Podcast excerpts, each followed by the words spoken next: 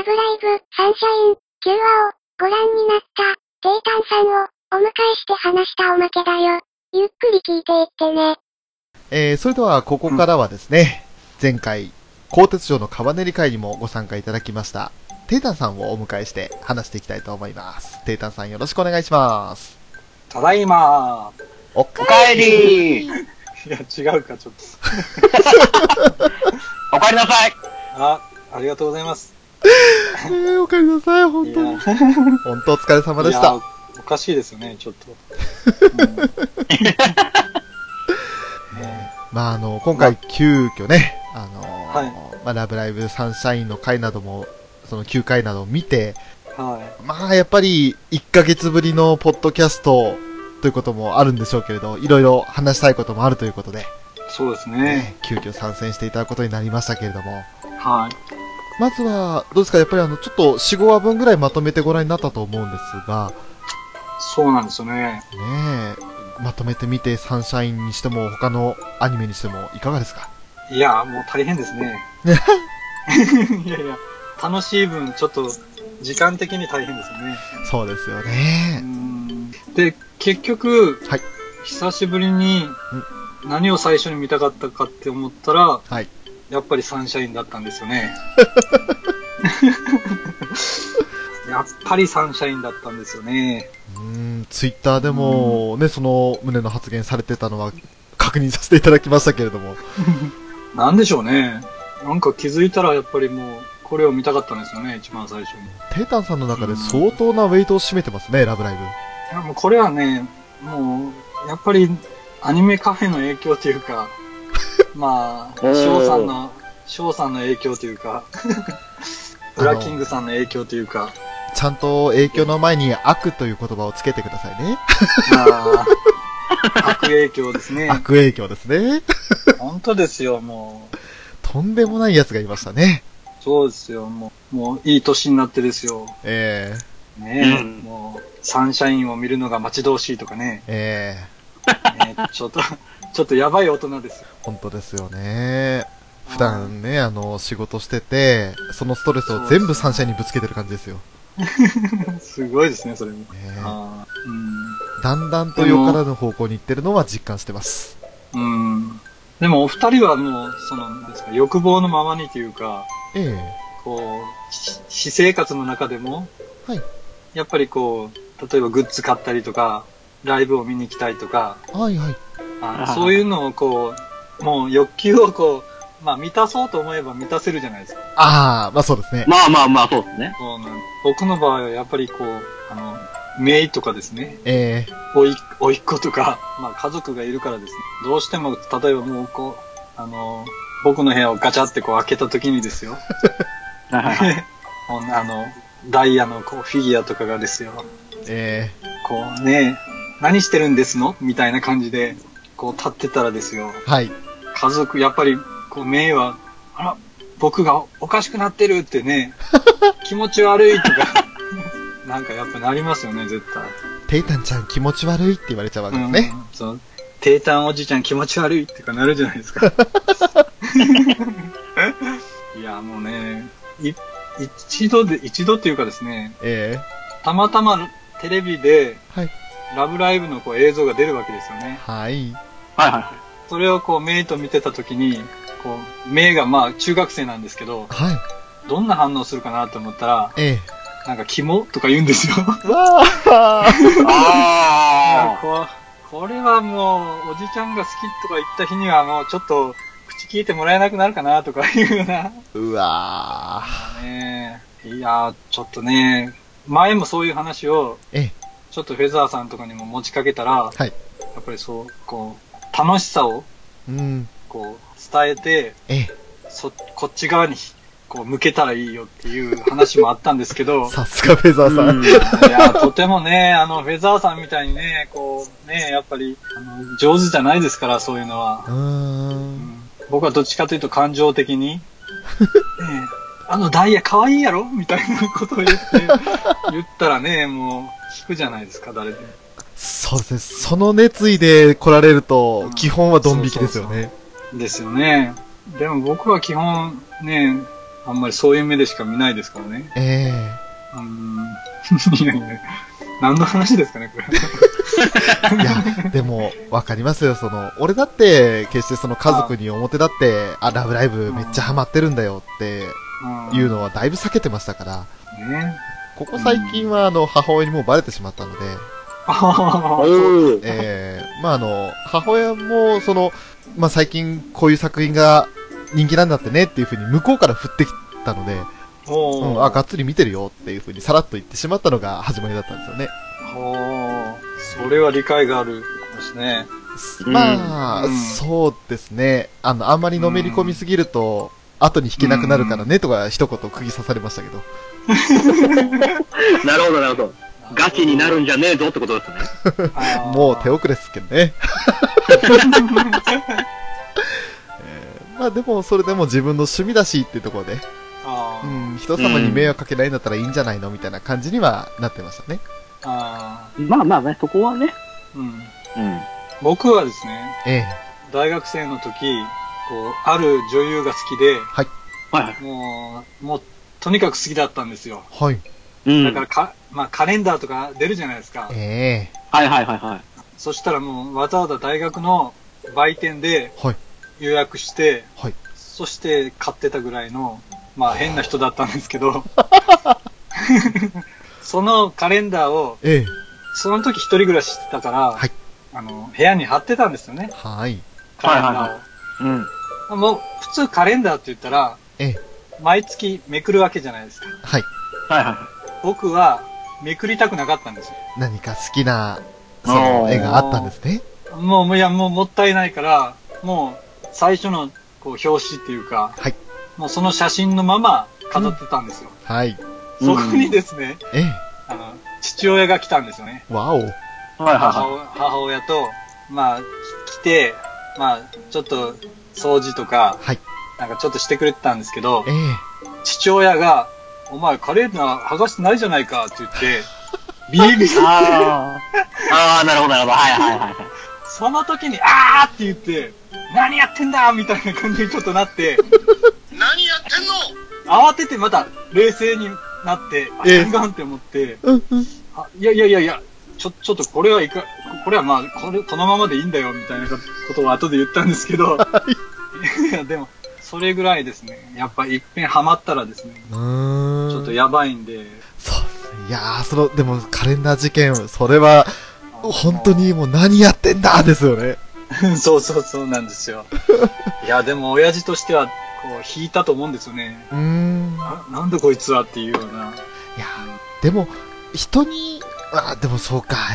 わかんないですね。それにドン引きする親御さんもいらっしゃれば、あ、俺もそういうことあったよ、みたいな人もいるんじゃないかなっていう気はするんですよ。テイタンさんのお父さんがどっちのタイプだったかっていうのは、まあ今聞く限りだと前者なのかなっていう気はしますけど。もう、理解とか全然しないと思うんですよね。あ、そうなんですか。そういうの全く興味ない人だから。ああ、なるほど。ねえ。まあ、僕が父親だったら、結構、寛容に、まあ、そうか、みたいな感じになると思うんですけどね。なかなか難しいですね。もう、それこそ、お父さんが実はそういう趣味を持ってたけど、まあ結婚を機にそういうのやめて、自分の息子がね、同じような趣味に走ってるって思った時に、っていうのあったら。昭和の初めの人っていうか、まあ、もういい年なんで、まあ、あんまりそういうのなかったと思うんですよね、アイドルとか好きとか。ああ、なるほど。時代的に。だから、僕は逆にこの時代を、今のこのラブライブが合ってる、この時代に、やっぱそういう大学生とか、若い頃に出会いたかったっていうのはありますね。ああ、それはありますね。そうなんです。一生懸命ライブに行くために、バイトして、ね、チケットを買うためにっていうこともしてたと思うんですけど。そうでしょうね。もう無理ですもんね、今は。まあ、そうですね。そうなんです。まあ、確かに俺もあと10年若かったらもっと表立ってやってるだろうなとは思ってます。ああ、そうね。なんか、暗い話というか。なんか、おっさんたちのぼやきになっちゃいましたね。悔やみ話になってきましたね、これ。ねえ、なんか、ちょっと励まされたいですね、形に。じゃあちょっと話変えて、サンシャイン本編の方のちょっと話していきましょうか、はい、せっかくだから。はい。はいはいはい。どうですか、多分4話くらいまでご覧になってから、ちょっとしばらく見られなかったって感じでしたか？ですね、ヨハネの時まで見ましたね。あ、なるほど。5話までご覧になって。そう、5話まで。その後の6、7、8、9というのを、まあ、一挙見という感じに近かったんですかね。そうなんです。それから僕がちょっと展開に行って、はい。あ、ちょっとなるほどなこと。ちょっと修行して、また転生してきたんですけどね。あ、打転してきたわけですか？いや、もうね、自分の首を絞めてますね、ちょっと。大丈夫ですよ、もう。今日ちょっとおかしいのは、はい。はい。ちょっとお酒が入ってないんですよね。ああ、そう。もうね、だから、ちょっとシラフで、ちょっと恥ずかしさがもう表に出てくるんですよね。ああ、なるほど。なるほど、ちょっと、ガソリンないとちょっと、思い切りに欠ける部分があるんですね。そうなんですよね。ああ。まあ、だから、ちょっとお任せしますね、あとは。そうなんですよ。とにかく5話まで見て、はい。で、6話から8話まで一気に見ましたね。ああ、なるほど。じゃあちょうど、PV を作ろうから、そして東京に行って、で、惨敗して戻ってきてってところまでを一気に見て。そう。じゃあ相当グッときたんじゃないですか、3つの流れは。そうですよね。ね、6話の時はね、あんまり、そんなに悲しいって思うことはなくて、むしろ希望に満ち溢れるというか、まだ未来があるっていうところを描かれてましたけれど。そうですよね。で、7で不安を煽られ、8でどん底に突き落とされっていうところがありましたから。ああ、ですね。ねえ、でもPV を作らないと、その流れに行かないですもんね。そうなんですよ。そうですね。よかったですね、PV が。よかったですね。綺麗でしたよね。あんなランタンって飛ぶもんなんですかね。どうなんでしょうね、実際には。まあ、あれは演出だとは思うんですけどね。実際はそんなでもないとは思いますけどね。まあ、でも本当にアクアっていう文字をランタンで描いて、それがブワーッと全部空に飛んでいくっていうのは綺麗でしたよ。そうね。ショウのアクアって名前の由来というか、はい。はい。ね、前話したじゃないですか。海岸に書いたのは誰だっていうね。はい。あれがね、9話で分かりましたね。分かりましたね。テータンさんの予想通りだったじゃないですか。あれ？そうでした？あ、テータンさんはマリーで予想しましたっけ？多分僕マリーって言ったんですよね。あ、そっか、じゃあ、テータさんも残念ながら外れちゃったんですね。そうなんですよね。我々は。ダイヤ推しって言いながら。いや、でもぶっちゃけ。まあでも、難しいっすよ。当時は、誰が書いたなんて、当時の情報じゃ想像できないですもん。少ない情報の中で、まあ我々はカナンで、テータさんはマリーじゃないかって予想されていて、まさかのダイヤ様でしたよ。ですね。ねえ。しかも、あんな、ね、ニヤニヤしながら自分たちの名前、自分たちと同じグループ名を書いてるんですよ。まあね、僕、言いたくないんですけどね。やっぱりポンコツですよね。ついにテータンさんの口からポンコツの言葉が。いや、もうね、それは言わざるを得ないですよね、やっぱり。でも、あれは本当に我々も決して、ダイヤ様をね、悪く言うつもりの言葉では一切ないので。ああ、わかります。もう可愛さが満点に膨れ上がった末に出てくる言葉がポンコツですから。そうなんですよね。まあ、やっぱり言葉面はね、どうしてもマイナスなイメージが出てきてしまうのは、まあ、エリチカのせいなんですけれど。ねえ、ウラキングさん、あなたのところのエリチカのせいですよ。ほら、まあ、しょうがないじゃないですか。やっぱりああいう、ねえ、欠点がないと、やっぱり完璧すぎたらやっぱりつまんないですもん。いやー、そうですね。もダイヤさんも多分そういうところですよ。普段はやっぱり、うん、ね、貧困法制で、うん、言葉遣いも綺麗ですし、うん、ね、お育ちの良さを全面に出してますけど、はい、ね、まあ、ガチライバーってな形で、はい、ほころびが出始めましたけど、そうですよね。と、やっぱギャップ萌えってやつですよ。うん。ダイヤ様に関しては。そうですね。そう。でも、うん、あれ、やっぱりダイヤが一番可愛くないですか？お、それはですね、我々にその質問は、難しいところですよ。いや、ね、3人の中で、まあ、どっちかといったら中立な立場だったわけじゃないですか。そうですね。なんかこう、うん。でもやっぱり自分の中では、やっぱりラブライブっていうかスクールアイドルやりたかったわけですよね。ええ。うん。なんかこう、そこがこう、けなげというか、うん。うん。なんか自分の気持ちを一番、こう、なんていうんですかね、押し殺すっていうか、うん。一番こう、他の二人の気持ちを組んで、なんかこう、自分のこう、気持ちはあんまりこう、表に、ね、アピールしないというか、うん、そこがやっぱりこう、なんですかね、まあ、古風っていうか、やっぱいいなって思いますね。そうですね。それは確かに感じました。うん。でもちょっとさりげなくね、その、アクアでこう書いたりとか、うん、ね、そこのなんか可愛らしいとこがね、ありますね。もしかしたら、みんながまた、まあそれこそマリーじゃないですけど、失ったあの日を取り戻したいって気持ちがダイヤにもあって、近たちだったら何かやってくれるかもしれないという期待を込めてアクアという文字を書いたはずなんで。ですよね。わかります。その、テイタンさんのおっしゃってることは。うん、そして、3人の中で一番可愛いのくくりだったら、俺も同意します。いや、みんな可愛いんですよ。ね、アクア全体でってなってくるとね、厳しいんですけれど。うん、それでもいや、それはね、推しメンがいてですよ。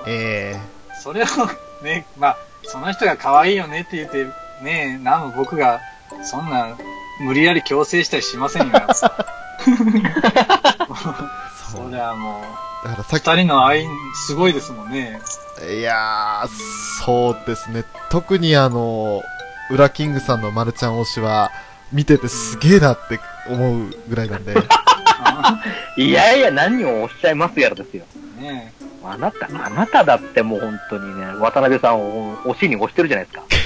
いやー、推してるつもりなんですけど、なんかその、テイタンさん魔力でダイヤがグイグイ来たりだとか、あと椎茸魔力でリコちゃんがグイグイ来たりしてるんですよね。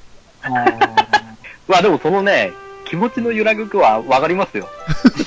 やっぱり話を追うごとによね、やっぱりその、どんどんその、各メンバーの魅力が出るわけじゃないですか。出ます。そこでふらーっとなっちゃう気持ちわかりますよ。いやー、本当に。だから、今ちょっと、ようちゃんに追随する形でその二人が来てしまってるんで、ウラキングさんのマルちゃん推しほど今、ショーは自信が持てないんですよね。まあでもこれいいことなんじゃないですか、やっぱり。その、もう、これだっていう、推しを決められないっていうのも魅力の一つじゃないですか。いやですね。もうこう押すつけがたいってことですよ。その通りなんですよ。ね。そう。それもいいと思いますよ。そうやってこう迷う感じも、楽しいじゃないですか。だから、ミューズの時と同じように、最終的にずるい逃げ方で箱押しっていう風に言いそうな気がしてならないんですよね。まあ、で、それは多分俺、基本だと思うんですよ。それはもうベースですっていう。それがあっての、まあ僕なら、君に来た推し。はい。っていう感じになるのかなって。なるほど。あ、でも、浦ちゃんは、はい。浦ちゃんはもうあれでしょ、愛人が、この人でしょ。愛人にね、したいメンバーって、アクア今のところいないんですよね。おー。なんだろう、なんかこう、そういう割れ切った関係で行きたいなっていうキャラがね、これだっていうのがないんですよ。もうなんか今回は本当に、どのメンバーも温かい目で、もう、本当に、なんでしょうね。なんて、どう言ってもダメか、僕が言ったら。そんなことないですよ。もうね、なんか本当に、可愛がっていきたいんですよ。あ、やっぱりなんかちょっと響き怪しく感じますよね。そんなことないですよって言ったそばから、なんか、可愛がっていきたいんですよっていう、その言い方がちょっと。大奥みたいな感じでしょ多分。ああ特質みたいな感じですか。うん。いや、でもわかりますよ。やっぱり、どの子も可愛いっていうか、うん。やっぱり、こう、いいとこそれぞれありますもんね。ありますね。そうなんですよ。うん。だから、例えばこう、いろんな人に誰推しですかって聞いて、こう、いろんな答え来るじゃないですか。はい。この答えを聞いて、その理由を聞いても多分、全部納得するんですよね。うん。割と、そういう部分、もう、あ、どれも、あ、わかる。そういうところが、いいよねっていうふうに。うん。頭から、いや、それはねえよっていうことには絶対なんないと思う。そうですね。うん。ねえ。そらね、例えば、ミトネン推しとか言われたら、それは、まあ、面白いけどってことになると思うんですけど。そういう形になるかなって思うんですよね。ものすごい変化球ですよね。まあそうですね。でも割とちょっと前に出るじゃないですか、ミトネは。ね、ちょいいいところでこういう存在感を残そうとしてるんで、入れてもいいのかなっていう。と思うんですよね。いや、本当にもう最近はゆらぎで今回はもう本当カナンとマリーがまた。ね、やばい株上げてきたんで。まあ、やばいですね。ニジパパさんがマリー推しになりそうっていうのもわかりますよ。そうなんですよ。8話と9話でマリーとカナンに何回泣かされたことか。マリーは可愛いですね、また、ほんと。いやねえ、こう、なんていうんですかね、甘えてくるっていうか、こう、なんか可愛げがありますよね、もうすごく。ほんとですね。マリー多分、まあ、これ、球種で言っちゃえば、すげえ、いろんな球種持ってると思うんですよね。もうストレートにこう、自分の感情をダーンって読むし、カーブでちょっと相手をおちょくるような感じもできますし、っていう感じで、いろんな球種持ってると思うんで、あ、この人変幻自在だなって思ったんです。それがまた魅力的で。地下が剛速球ストレートだけしか投げられない投手だったら、マリーはもう変化球投手って感じですよね。そう。いや、本当に、そう、マリーがすごい、中の人の、その、普段、ニコ生とかで見るような様子からは想像できない演技力なんですよ。なるほどね。はい。それこそ、ニコニコ生放送とかで、アイニャが普段見せてる姿っていうのは、もうなんか引き笑いとか、笑い情報ってもう、つってもうなんか親父のような笑い方をしてるようなそんな子なんですよね。なんかもう、あ、またアイニャにおっさんが出てきたみたいな。そう。周りからもアイニャおじさんなんて言われてるような子なのに、ひとたびそのやっぱり、まあ、声優さんというか演技に入ったら、マリーという存在をあんな風に情感込めて演じきるってところが、もう中とそのキャラクターのギャップっていうのがものすごい感じる方なんで、そういう意味ではダイヤ様と中のアリシャっていうのはある意味全く同じ同一人物みたいな感じがするんですよ。それは近いやようにも言えるんですよね。なるほどね。裏表がないというか、なんか本当にキャラクターそのままだよねって、それが現実に飛び出てきたよねっていう。普通により近い感じの。キャラクターですね。ある意味ではギャップがないので、それがいいところでもあり、物足りないところでもあるっていうところがあるんですけど、そこでもうマリーはその真逆ですから、すごいですね。そうですね。いや、泣いてるシーンなんかも、こうなんていうんですかね、色っぽいっていうかね。ねえ、ちょっと艶っぽいというか。なんか言い方おかしいかもしれないですけど、いいですよね、なんか。それこそ、まあ、ハーフ特有のというか、ちょっとその外国人の血が混じってるってところもあって、同じ年齢でも少し大人っぽく見えるというか、そんな雰囲気が醸し出されてましたよね。そうですね。カナンは、なんか普段大人っぽい感じですけど、でも意外と子供っぽいかなっていうところも感じるんですよね、なんか。今回特にそう感じましたね。ずーっといじっぱりで、何も他の理由なんかないよってずーっともうチカも、イライラするってあ。いやー、チカが良かったですね、また。ねえ、いい加減にしろーっつって、あそこでまたショウさんのこう鋭いね、観察力というか、はい。こう、まるちゃんがこう耳を塞いでたんでしょ？あ、そうなんですよ。ああ、うん。ね、あ、ルビーの時と同じように、これから、チカが大声出しそうだなっていうのを、ね、危険を察知して、さっと耳を塞ぐっていう。うん、で、みんながびっくりしてる時に、まるちゃんだけは、耳塞いだぜ、みたいな顔してるっていう。もう、可愛かったですよ。まるちゃんってこう、冷静ですよね、結構。基本。そう、意外と、冷静な時すごいね、うん、冷静に見てるんですよね。うん。あとね、僕はちょっと注意しときたいことがあって、はい。はいはいはいはい。まるちゃんはですね、はい。ダイエットしたらダメですよ。おおいいですかまブクブク言えないけど。いや、ムチムチがいいじゃないですか。いやー、そっちはいはいはいはいはい。ね、のっぽ食べて、うん、こう、口の周りにこうね、パンくずがついてる。うん。あれが可愛いから、まるちゃんあれでいいと思います。ありがとうございます。ダイエットはダメです。そうですね。は、健康的な美を追求したいですね、丸は。丸はそうです。うん。名前も丸ちゃんですからね。そうですよ。うん。丸々っとしてないとね。うん、そうそうそう。三角とか四角じゃねえ。そうなんですね。花丸ボディをキープしてほしいですよね。そうですよ。うん。なんか結構やっぱりまるちゃんの、まあ、暗算体系というか、うん、あれに惹かれるファンっていらっしゃるみたいですよね。そうなんですか？まあ、ちょっと他のポッドキャストだとか、その、ラブライブを取り扱っている番組さんとかも聞いてると、うん、意外とその、まるちゃん推しの人って、なんか他の子にはない、まるっとしたような、その、なんだろう、現実にいそうな感じ？ああ、元気な子供を産んでくれそうとかそういう感じ？なんかそんな感じのその暗算体系とか、なんかその、アニメキャラっぽくない、なんかちょっとリアルな感じの女の子っていいよねっていう。ああ、なるほどね。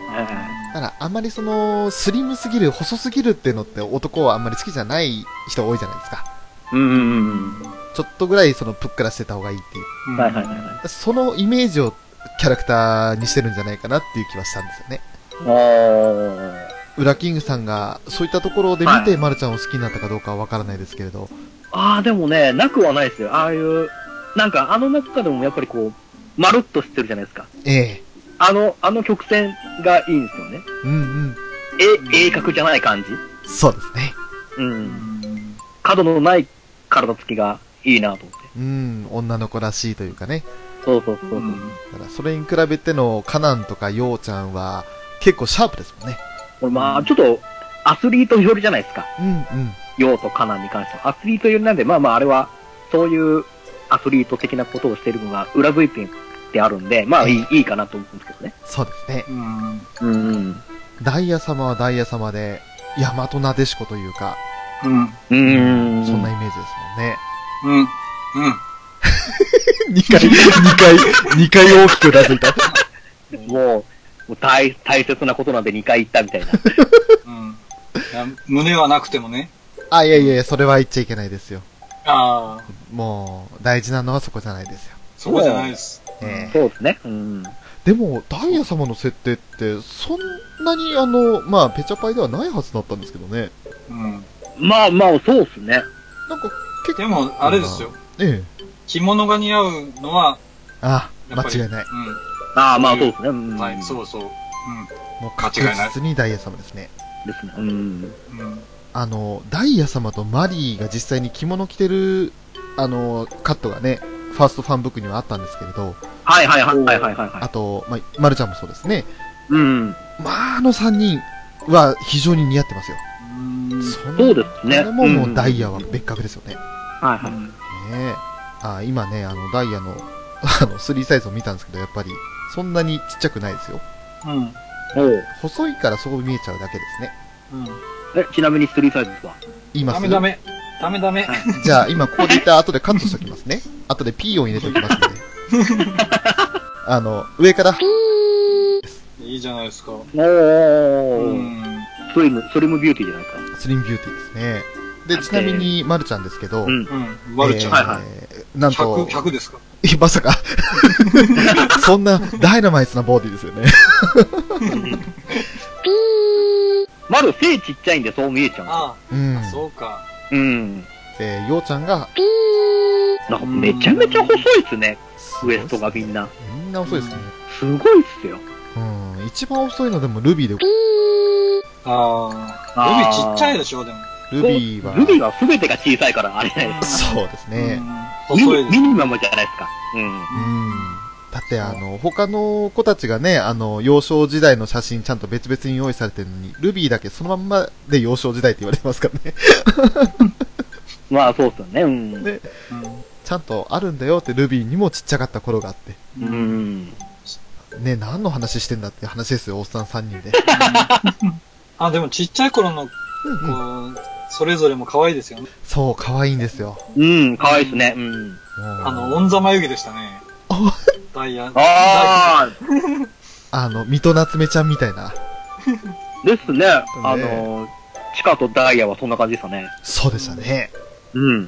あと、他のカナンは今と同じような感じでしたよね。うん。そうですね。うん。マリーもそうでしたし、あ、ヨハネも結構前髪パッツンだったかな。あー、パッツン。でしたか、ヨハネも。結構短めでしたよね。うん。ね、で、まるちゃんも今みたいな感じでしたし、ようちゃんも変わんなかったし、リコがツインテでしたね。はいはいはいはいはい。結構前髪パッツンが流行ってた時代なんですかね、10年ぐらい前の回想の中では。かもしれないですね。ね。うん。ダイヤ様のパッツンはさすがにちょっと行き過ぎた、カットしすぎた感じがありましたよね。そうですよ。完全にお母さんに切られてすぎて、お母さんも切りすぎですわって言ってるような、そんな状態を想像してしまう。うん、そうなんですよ。あ、で、ルビーはまだ出てきてないってことですか、結局。ルビーのちっちゃい頃は一応ありましたけれど、ただ、本当に変わらないんですよ、ルビーは。ああ。うん、変わんないですね。中学生ぐらいの頃の、4話でね、まるちゃんと初めて図書室で会った時の中学生の頃とかもありましたし、で、あと、まあ、ダイヤとそんなもの見ないでくださいって言って、スクールアイドル雑誌おしまいっていう風に言われた時のルビーも今とほとんど変わんなかったので、だから、幼少時代のルビーってのが出てないですよね、まだ。そうですね、一応ないか。ないですもんね。中学生ぐらいの頃だと、まあ、1、2年しか変わんないから、ほとんど変わってないという。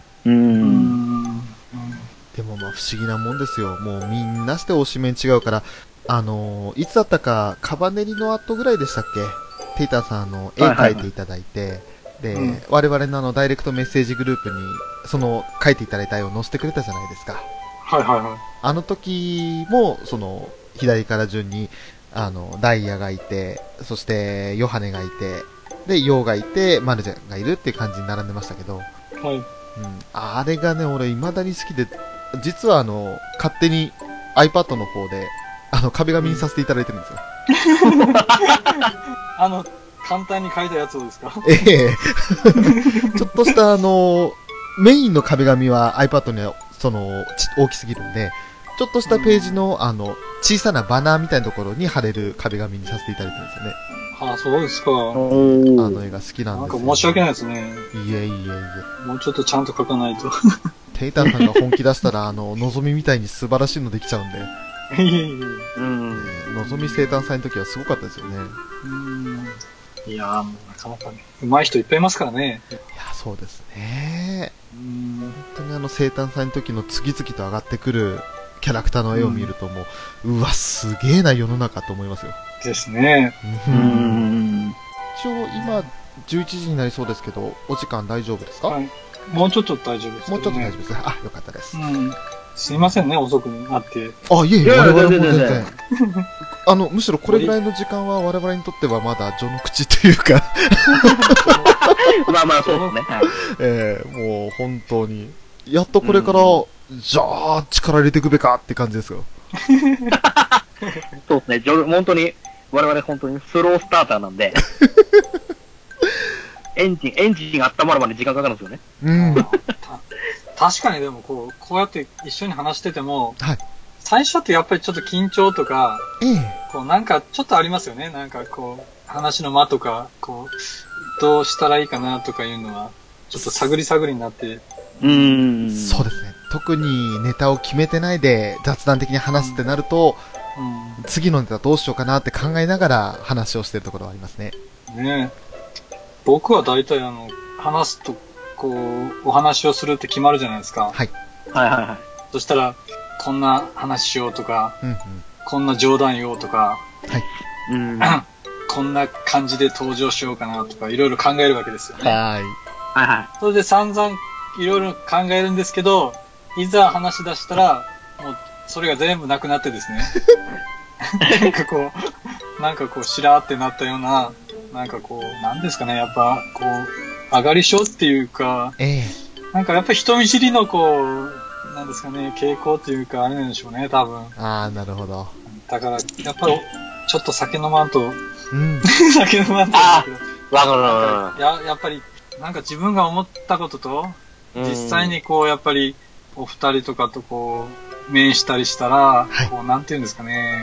やっぱこう、緊張してしまう。なんていうんですかね。緊張とは違うんですけど、なんかこう、なんかこう、ぶっちゃけてこう、できない自分がいますね、なんかこう。いや、わかりますよ。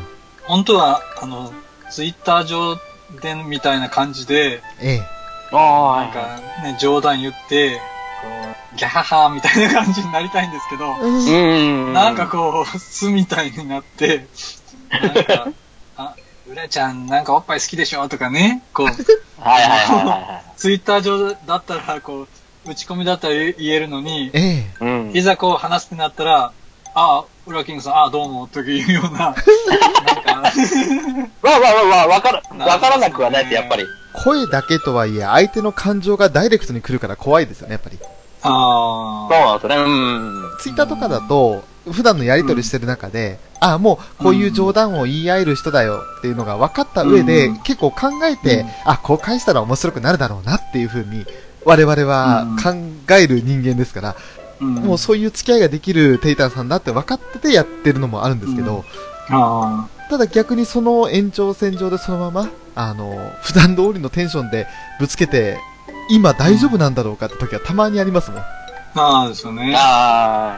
ちょっと僕、テンション低いですもんね、多分。まあ、それは。お二人に比べて。いやいや、やっぱり話してる回数というか時間の長さですよ。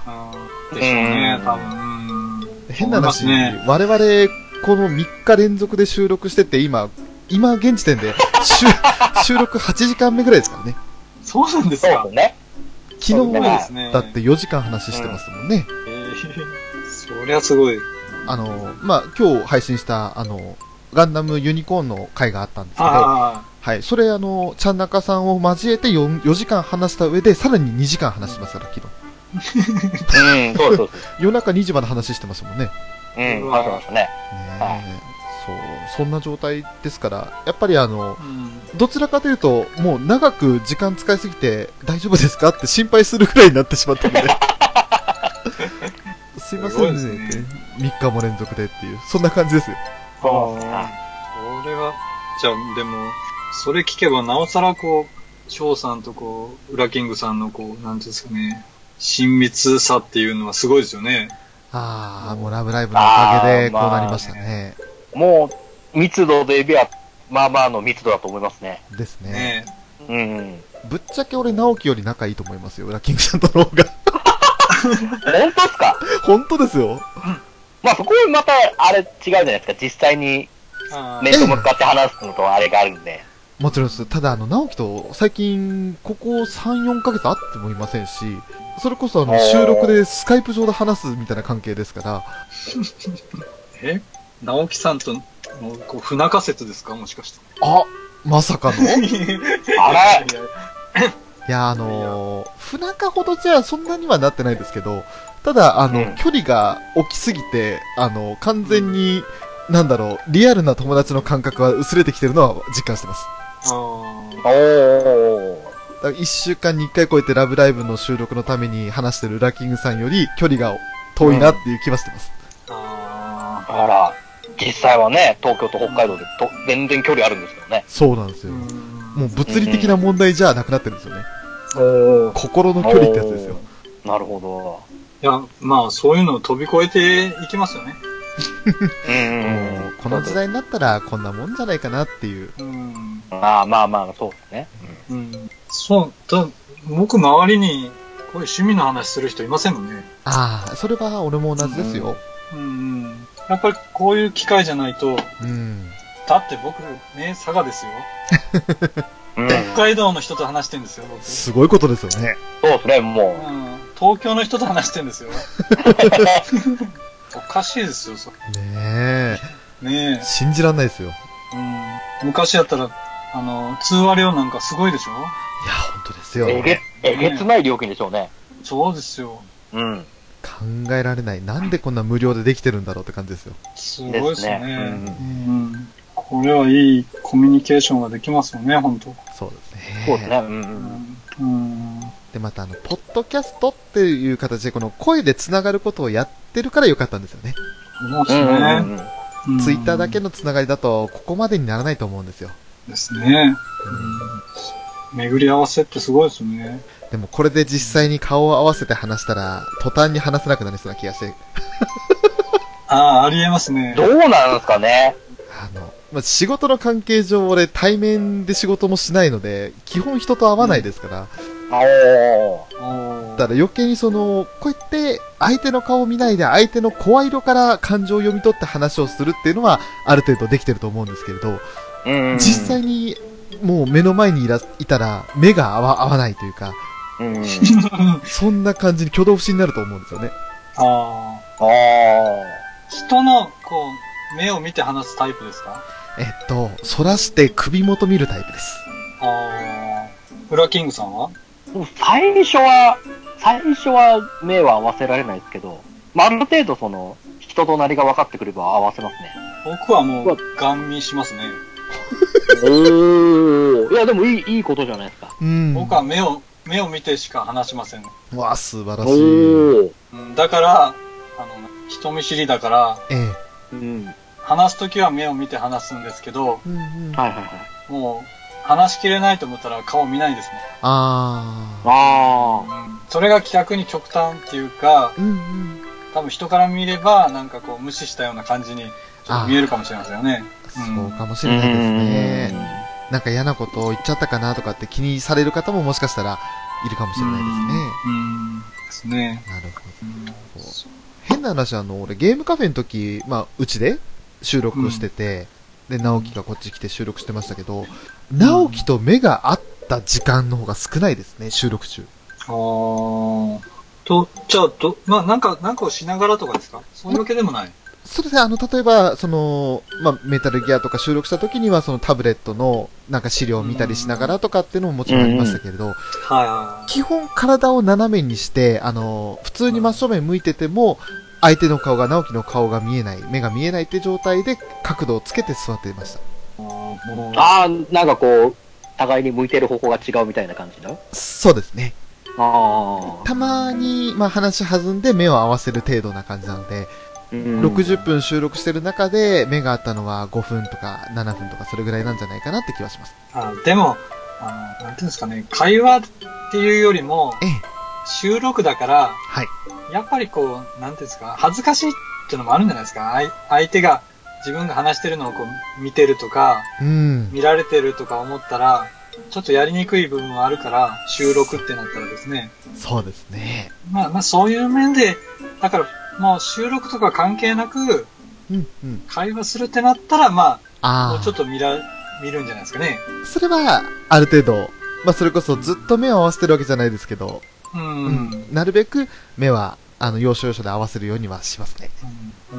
ただですね、ショウさんとウラキングさんが、もし同じ場所で収録するってなった場合は、これはあくまでも僕の意見なんですけど、多分お互い見つめ合ってニヤニヤしながら話されるんじゃないかなっていうぐらいの中じゃないかなと思う。めっちゃありそうで怖い。どうだろう。僕多分反応を確かめるために多分見ますね、翔さんのことは。対面でもし収録するってなった時に。で、俺は完全に散らすね。そうそう。ちょっと面白いことを振った時にどういう顔してこの人反応するのかなっていう。そしてですね。はい。うん、どちらかが恥ずかしくなってちょっと顔を背けるみたいな。ちょっと照れて。なんか気持ち悪いですね。気持ち悪いこと言いますね。あ、でもね、それ多分互いに交互にあると思いましたよ。いやでもね、俺の理想的にはサンシャインの1話の背中合わせの地下と陽ですよ。理想としてはね。なるほどね。で、俺の背中を使って入部届に自分の名前を書く陽ちゃんが裏キングさんみたいな感じのイメージですよ。なるほどね。やっぱり地下と陽なんですよね。ペーターさんに言っていただいてからより意識するんですよね。そうか、確かに。そんな感じに見えなくもないなと思いましたもん。特にショウが地下であるってところが異常に納得できてしまって。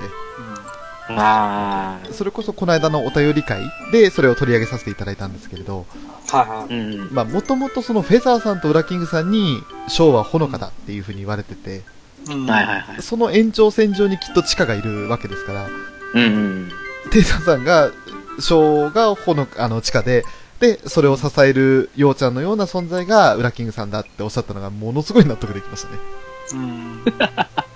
スッと腑に落ちるものがありました。タイプってあるじゃないですか。タイプ。まあ女の子のタイプって。はい。まあとにかく甘え上手とか、ちょっと世話好きとか、なんかまあいろいろその我が道を行くタイプと、いろいろいると思うんですけど、やっぱりそういう自分のこう好きなタイプっていうのも、推し面にこう、やっぱ当てはまってますか？ウラキングさんどうですか？どうかな？俺、結構その、ミューズ時代とアクアだと、ちょっと真逆な位置ですよね、対極的な位置のキャラだと思うんで。そうだと思うんですよ。どちらもね。割とね、なんでしょう、その時々によって変わるっていうか、自分の中での。どのタイプが、優先されるのか、結構分かれるんですよね。一貫して、ずっと、こういう、もう、甘えるよりも甘えたいとか、甘えるよりも甘えられたいとかっていう、一貫したあれがないですよね。その時々によって、時期によって、変動するっていうか。結局、性格とかだけじゃないんですもんね。基準がですね。だからもうアクアの時はちょうどもう丸の可愛らしさにとズラに惹かれていったんでしょうね。ズラに。で、俺はマキを選んだ時はやっぱり赤髪が基本好きなのと、で、あとちょっとした時にふとした時に見せるツンデレのデレの部分が妙に刺さったのでマキって感じだったんですけど。あとは、セミロングの髪型。肩口にかかるぐらいの髪型。あれも決め手の一つだったんですよね。そういった意味で言うと、やっぱり髪型から入った陽ちゃんってのは、共通項ではあるんですけど、それ以外で考えたら、陽ちゃんのコミュニケーション能力の高さとか、もう、マキとは正反対な感じじゃないですか。だから、で、俺、マキが好きでも、中のパイル様は一番じゃないですからね。なるほどね。逆に今度、ようちゃんは中の人から入ってようちゃんって感じもしましたんで。またちょっとプロセスが違いましたよね。考えれば考えるほど、共通点がないなっていう、不思議だなっていう。だからやっぱ、翔さんも僕と同じように割と一貫して、こういうあれが常に好きっていう感じでは多分ないんでしょうね。そうでしょうね。やっぱりちょっとその時のタイミングによってやっぱちょっと変動するんでしょうね。ガシッとハマる人がいたら、逆にハマった人をないがしろにしないように別のタイプを選んじゃうのかなっていう。なるほどね。もうツンデレはマキちゃんでいいですよ。他のツンデレいらないっすよっていうような感じですね。なるほどなるほど。だから浮気症なんですかね。解消ないっていうか、あら俺なんかダメなこと言ってるな今。一途なはずなんですけどね、確か。テイター先生はなんかやっぱあるんですか、そういう。僕ですか？はい。僕は好きになった子がタイプです。さすが。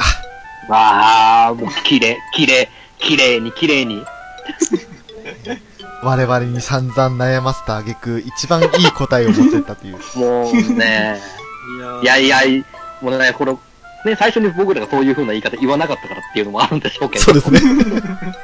いい位置を本当使いましたね。ねえ。完全に今最上級ジャイアンになってましたね。ね、でも、やっぱりでも自分の中にはありますね、僕は。うん。ど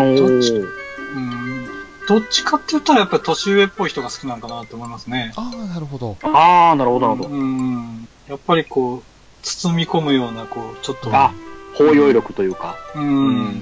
なんだかんだ言ってこう、世話好きっていうか。うんうん。はい。うん、その点で言ったら、のぞみもダイヤも共通してますもんね。うん。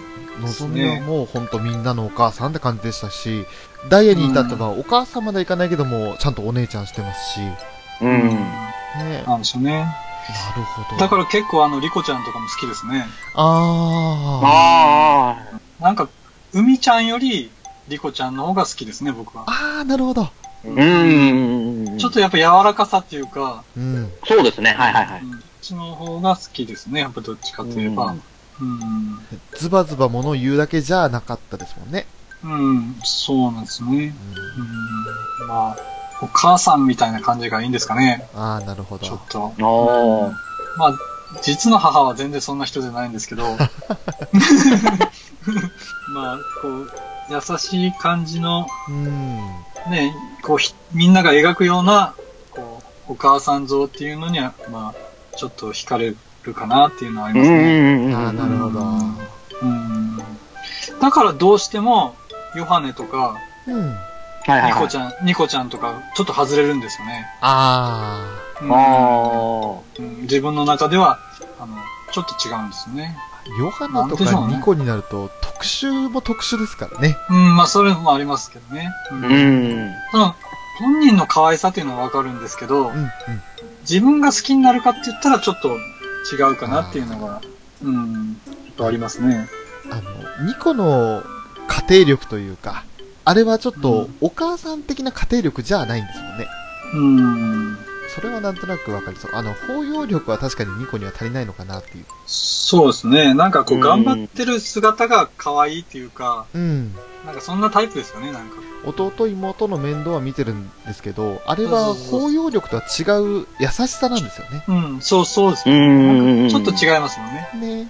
だから、ニコはニコで素敵な女の子なんですけど、多分、テイタンさんの好みとは違う。そうなんですね。わかります。だから、フェザーさんとはもう、まるっきり反対じゃないかなと思うんですよね、好みが。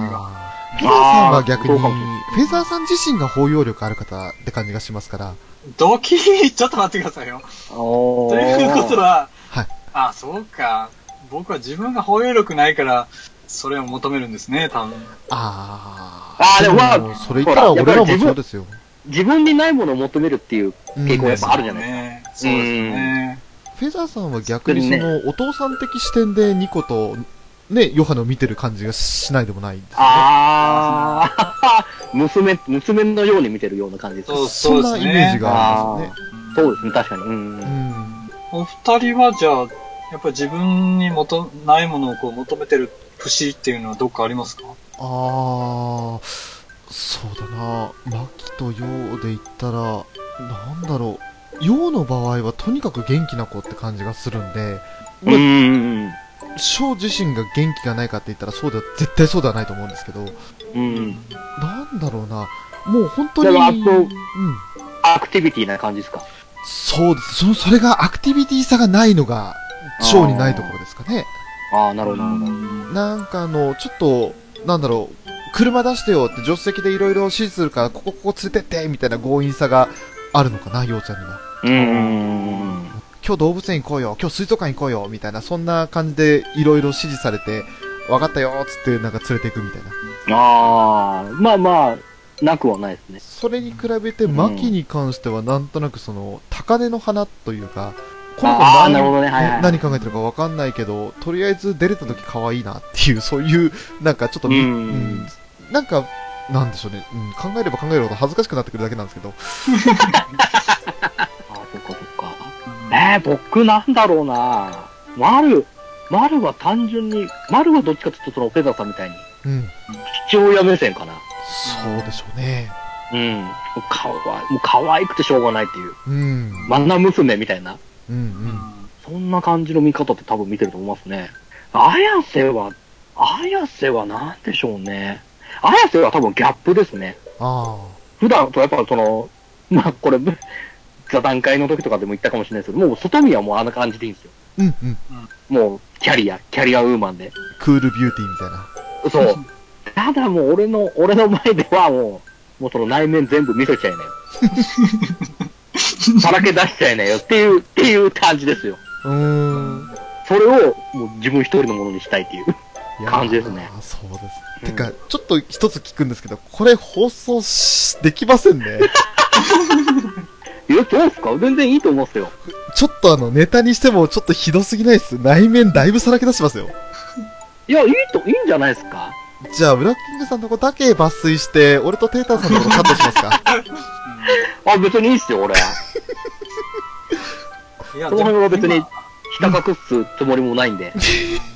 今聞いてて思ったのは、はい、なんか例えば、大まかに2つのタイプに分けるとすると、はい、うん、自分にないものを相手に求める人と、はい、はいはいはい。なんか自分とこう共通するというか、うん、なんかこう共感できる人を選ぶ人と、うん、はいはいはい。その2パターンがあるんじゃないかなって思うんですよね。そうですね。うん、どっちかって言ったら、ショウさんとかウラキングさんは割とこう共感できるものをこう、うん、相手に求めるタイプかなっていうような、なんか今聞いててちょっと思いましたね。だから逆に言えば、求めるものが自分が変われば、ちょっと相手もちょっと変わる。ああ、なるほどなるほどなるほど。はいはいはいはい。逆に僕とかフェザーさんなんかは、割とこう、なんていうんですかね。なんかフェザーさんを勝手に一緒にしてますけど、なんかこう、そういうこう、自分にないものを、こう、相手にこう、どっちかっては求めるタイプ。うん、でも逆に一貫してますね。なんかそれが面白いというか、うんうん、なんか、うん、それに興味があるっていうタイプかなっていう感じありますね。ああ、なるほど。わかります。共通項を求めるか、自分にない新鮮さを求めるかってことですね。うん、そうですね。まあいろいろでしょうけど。完全にセキララトーク。これセキララなんすか？いやー、まだわりかし浅めだと思うんですけどね。いや、もちろん本当の深みを見せてはいませんけれど、ねえ、十分恥ずかしいですよ。性癖の話とかそういうんじゃないんで。ねえ、本当ですよ。いや、いいんじゃないですか、これ。また、ちょっと、もしね、これ、配信全部ツルしてくれるなら、また聞いてる人も、そうかもっていうか、共感できる部分であったりもあると思うんですね。でもそれがね、まさかの、自分はこっちだね、うん。そう、アニメキャラをネタにした話してますからね。まあ、でもアクアのメンバーで、うん、そういう話をこうして盛り上がってるかもしれないですけど。当人たちがですか？当人たちが。まあ、例えば男の子に対してとかじゃなくても、うんうん、まあ、その、ミューズのメンバーに対して、そうですね、うん。この人が好きっていうのがあって、うん、ね、あなたは内面的にこういうのを求めてるんじゃないとか、なんかそういう話はしてるかもしれないですね。なるほど。うん、ありそうですね。うん、なんかいつだったかの座談会で、それこそフェザーさんの座談会かなで、やった時のフローチャートを丸バッジで選んでいくやつ、あれ、と同じようなその心理分析に近いものもあるかもしれないですね。いやー、とりあえずちょっと配信する部分は、後半は特に考えます。いや、まあいいっすよ。前半はもうお任せしますね。はい。ちょっと3人だけのとりあえず録音はしたけど表に出せねえなっていうパターンが。もう全然いいっすよ。前半はね、問題ないと思うんですよ。全く、どこ出しても、まあ、恥ずかしくないって言ったらおかしいな言い方ですけど、うん、普通にトークしてたんで、後半はなんとなくちょっと、考えます。なるほど。だから、ショウさん、結局最初というか、途中に僕が言ったことと一緒なんですよね。お、年齢、僕たちぐらいの年齢になれば、はい、どうしてもそれが恥ずかしい。ね、こう人に聞かれたらちょっと恥ずかしいとか、見られたら恥ずかしいになりますよね。ね、やっぱり、あとね、10年、20年若かったら、まあそれも、こう、出してもこう、それが面白いんでしょうけどね。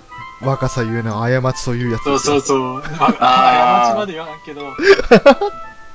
でもそれを今度表に出すことで、俺たちはまだ若いんだっていう、こう、アピールに。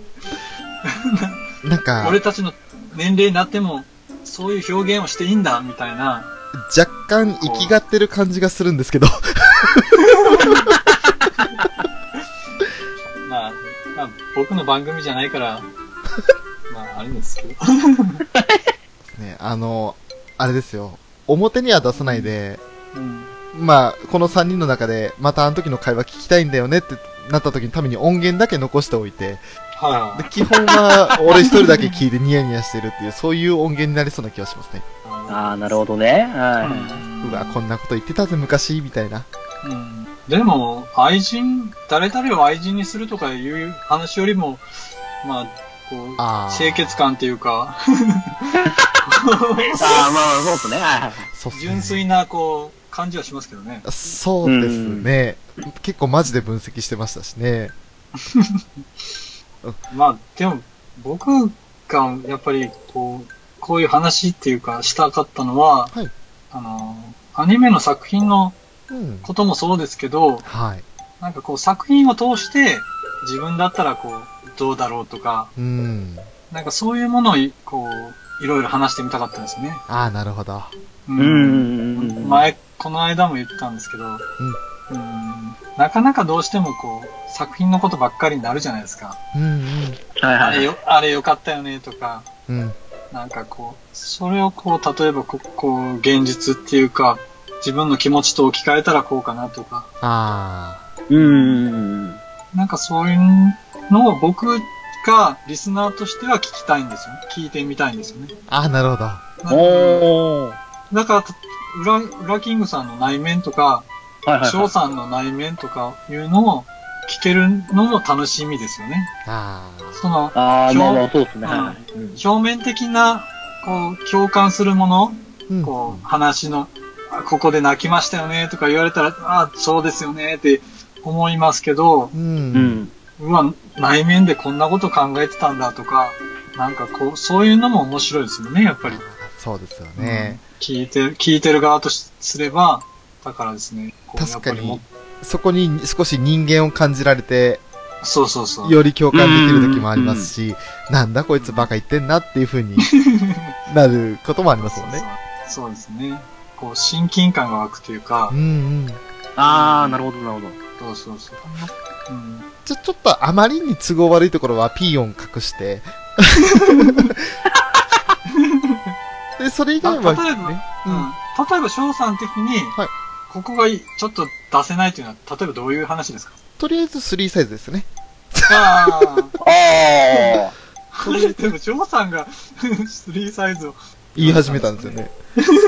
いや、3サイズを言わないっていうのは、これはまあ、とある別のラジオ番組でも徹底してたことで、ね、彼女たちのプロフィールに関わることを公表してはいけない。年頃の女の子だぞ、みたいな。そんなことを言ってるバカなラジオがあったんですよ。なるほどね。はい。まあ、バカっていうのは、ある意味では、そのポンコツと同じ意味で、褒め言葉でバカなんですけど。ね、彼女たち高校生なんだぞ。3サイズなんて公表されたら、こんな公共の電波に載せられたら、悲しむじゃないか、みたいなことを言ってるラジオがあったんで。うわーって、リアルと同じ扱いしてるこの人バカだ、うふふ、みたいな、そんな状態があったんで。なるほどね。それに倣って、あえて彼女たちのプライバシーなどで、みたいな。まあ、そうね。もう散々ネット上に流出してますけど。まあ、そんな、それぐらいの気持ちです。それはでも本当、紳士としては、それはちゃんとした方がいいと思いますね。僕たまに翔さんが、こう、力らしくないとか、なんか、よらしくないとか、そういうとここう、ありますね、たまにこう。いますね、たまに。そこが、こう、やっぱりショウさんのこうなんていうんですかね、うん、そういうこうあれが見えますよね。なんかその清潔感というか、こうなんていうんですかね、こう汚したくないとかいうようなそうなんですかね。アニメキャラとはいえども抱いてるイメージを崩してほしくないとかっていうのはどこかありますよね。まあそこは翔さんの意見として、まあ、面白いですよね。結局そのラブライブが好きな理由ってなんかそういった目がないんですよね。どんなにその際どい角度でも絶対にその下着は見えないですし、なんかそういった感情になることがないので安心して見られるってところが一番大きなところ。そうですね。そういった目を持ちたくないんですよ。ああ、なるほどね。はい。だから他の作品に比べて安心して見られるのと、まあやっぱり純粋にそういった視点じゃなく部活もの、友情ものといったものがもう安心して見られるんで。そうですね。作品として怪我したくないんですよ。純粋な友情もので見続けたいっていう。じゃあやっぱり愛人話とかやったらちょっと引く部分があるでしょ、やっぱね。提案された時は正直どうしようかと思いましたけど。まあ無難な答えを出しましたよね。なんか面白いのと紙一重ですよね、でも確かに。そうですね。まあまあそうですね。あ、11時40分もありましたけど、大丈夫ですか、テータさん。そろそろじゃあ。さすがにそうですね。わかりました。いやでも、1時間半になりましたけど、楽しい話できまして。すいませんね。いやいやいや、とんでもないですよ。とりあえず、ね、またこういった機会、新たに設けて、それこそワグちゃんだとか、あとはサンシャインもそうですけど、座談会的なものをやるときに、ね、もし時間とかが合えば、ダイヤ推しのテータさんの意見聞きたいんで。ありがとうございます。ね、ぜひとも。ぜひ、うちのダイヤを。まあ、ルビーも一緒に。あ、じゃあ、うちの黒沢にしときますか。黒沢家を。黒沢家をって。うん、そう。わしの娘たちをね。頼むよ。いや、でも本当にテイタンさんのテイタンを漢字で書くと、帝って字が入ってくるからかっこいいんですよね。ああ、そうですね。そうかね。黒沢テイタン。そんな感じですかね。厳格な感じがする。厳格な感じします。それでいてダイヤという。スクールアイドルなど許さん。あ、許さんほうか。なんか漢字でむしろスクールアイドルって書きそうな気がして。なんかの毒上がりみたいな。すみそのすに苦しいの苦に留年のるとか。スクールアイドルっつって怖いでも多分ですよ、はい、ダイヤがしたいって言ったらですよ、はい、ならんって言いそうなんですけど、ルビーが言ったらルビーちゃんが言うなら仕方ないって言いそうな感じしますね。わあ、すっごいイメージ湧きました今。言いそう、わかります。言いそうですね。ルビーは甘やかしたくなりますもん。ねえ。でもちっちゃい頃のダイヤが、ピキーって言ってましたね、なんか。言ってましたね。ね。ああ、やっぱり、兄弟の、やっぱ、姉妹のあれだなっていう。多分、血筋なんでしょうね、黒沢家の代々の。そうだね、血筋でしょうね。小さい頃は小動物。いや、もう、また、長くなりますね。きりないですね。そろそろですね。いやー、ありがとうございます。本当に楽しい話をさせていただきました。ありがとうございます。いやー、もうとんでもないですね。もうちょっとね、楽しむ、ね、こう、盛り上げないといけなかったんですけどね。いや、もちろん。だってもう、我々本当に、急なオファーにも関わると、こうやって心よく、ね、開拓していただけたんで。とんでもないですよ、もう。いっぺん断ってたのにね、自分がちょっと、9話見てね、話したくなって、また無理やりこうやって入れてもらったんですけどね。いや、でも、よかったんですよ。見ていただけたからこそ実現したこの回だったんで。ああ、もう、翔さんのこう、いつも話聞いてたんですけど、今回ですね、僕ももう4、5回見ましたのね。おおお。もう今日半日見てましたよと。素晴らしい。おお。まあでもキューバは見たくなりますね。何度も何度も。ねえ。うん。いやその9話見て、4、5回見た後に、はい、また1話から見直してましたからね。すごい。ああすごい。ちょっと大体このダイヤはどういう気持ちでここまでですね。思ってたんだろうと思ってちょっとまた見直してましたね。ちょっと完全にそれフェザーノートさんと同じ見方じゃないですか。フェザーさんも9話見た後1話から見直したいって言って、やっぱりもうそんなフェザーさんともうとてももうね。でもわかります。あそこでね最初のアクアのとこに戻ってきたんで、ある意味ここまでで一区切りじゃないですか。そうですね。一旦見直してもありだと思うんですよ。明日っていうか来週からまたちょっと違う話になってくると思うんで、9人揃ってじゃあラブライブどうするみたいな今度残り4話で語ると思いますから。でもダイヤが一番こうもどかしかったんじゃないかと思うんですよね。もどかしいというかいろんな複雑な気持ちがあったと思いますよね。なんか自分がスクールアイドルしてて、辞めて2年経って、まさか後輩がしたいとか言い出して、やっぱもう、こう期待と不安と、もういろんなものがこう入り混じって、絶対そういう感情があったと思うんですよね。もう一番大きかったのは羨望ですよね、きっと。憧れとか、なんでそんなにね、素直にやっていけるんだろうという誓いの。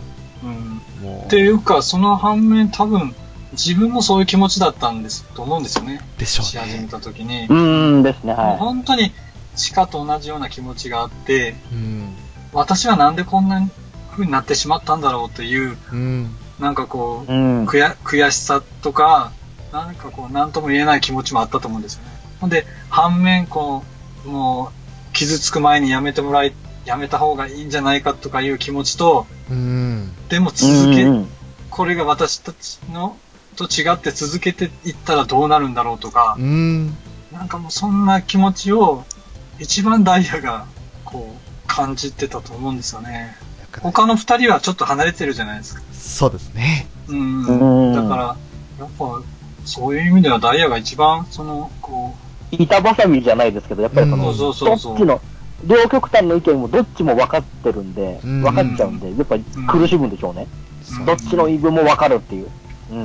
だからものすごく人間ができた人ですよ、多分。そうですね。ですね。こう冷静な気持ち。こうすごいもうマリーにしてもカナンにしてもやっぱり感情がむき出しになるじゃないですか。どうしてもこう。そうですね。まあもどかしさとかいろんな思いもあるでしょうけど、でもやっぱりダイヤってなんかある意味そういうものを全部こう自分の中にこう閉じ込めて、言葉ではちょっと強めに言ったってなんかそれを本当に感情として出さない、やっぱこうなんかこう心の深さというか、人間的深さがあるんじゃないかなっていう。そうですね。まあね、ダイヤ推しの僕としては、まあそういう会見ですね。もう抑えきれなくなった時はミューズを神だって言ってしまうダイヤですからね。ですね。でも可愛いです。そうだから普段はその抑えて見守る立場っていうのは1話2期との8話で出てきたシーンだと思うんですけど、お帰りなさいの言葉に凝縮されてると思うんですよね。いや今度ダイヤ中心に1話から見直してみようかな。ぜひ。そういう見方も面白いですね。ですね。やっぱりもう散々陽を中心に見てきてるんで、でやっぱり主人公の地下を中心に見てしまってるから、逆にその3年生というかむしろダイヤを中心に見ていくと、特にダイヤの一つ一つの表情に注目すると多分今見直したら1から3話が劇的に印象変わると思うんですよね。僕見直したらですよ、はい、そういうところがあるんじゃないかと思ってちょっと見直したらですよ、そこなかなか見せないんですよね。見せないですか。まあ翔さんの見方からしたらそこを見つけられるかもしれないんですけど、僕的に見たらやっぱりなかなかこう見せない、あそこがなんかやっぱり強さっていうか、うん、なんかそういうのを感じましたね。